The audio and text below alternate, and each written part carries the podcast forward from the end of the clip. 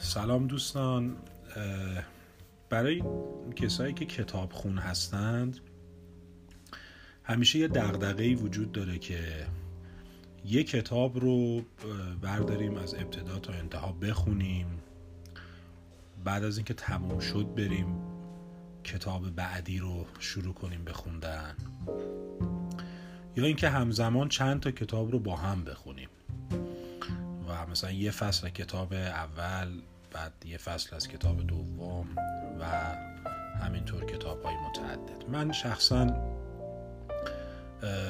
به روش دوم اعتقاد دارم. یعنی همزمان چهار پنج تا کتاب رو با هم می‌خونم. البته این بیشتر به کار کسایی میاد که در موضوعات متنوع کتاب می‌خونن. یعنی مثلا منطقی نیست سه چهار تا کتاب اقتصادی رو با هم آدم بخونه سه چهار تا کتاب تاریخی رو با هم بخونه.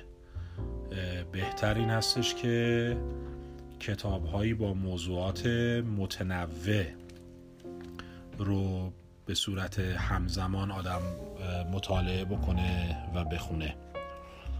درباره مباحث مربوط به کتابخانی خیلی بحثا و موضوعات متفاوت و متنوعی وجود داره که میشه در مورد اونا صحبت کرد بحث کرد مثلا یکی از موضوعات دیگه اصلا خود روش خوندن کتاب هاست. آیا لازم آدم هر کتابی رو از اول تا انتها حتما مقید باشه بخونه یا برخی کتاب ها اصلا ارزش خوندن نداره برخی از کتاب ها مثلا گاهی اوقات من خودم اینجوری هستم از انتهای کتاب به دفعه شروع می‌کنم به خوندن یا یک فصلی رو که دوست دارم می‌خونم اونایی که در واقع رابطه ارگانیک و منطقی بخش های مختلف کتاب با هم نداره.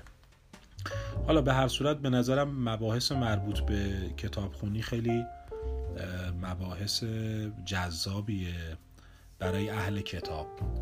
و از این به بعد بنا دارم در این پادکست درباره کتاب خونی و کتاب خوندن برخی از تجربه های خودم و برخی از دیدگاه های خودم رو منتشر کنم. امیدوارم شمایی هم که این بحث رو میشنوید به طریقی بتونید نظرات خودتون رو به من برسونید و منتقل بکنید با هم بحث کنید به نظرم خیلی بحث شیرین و مهمی است تا اپیزود بعدی خدا نگهدار.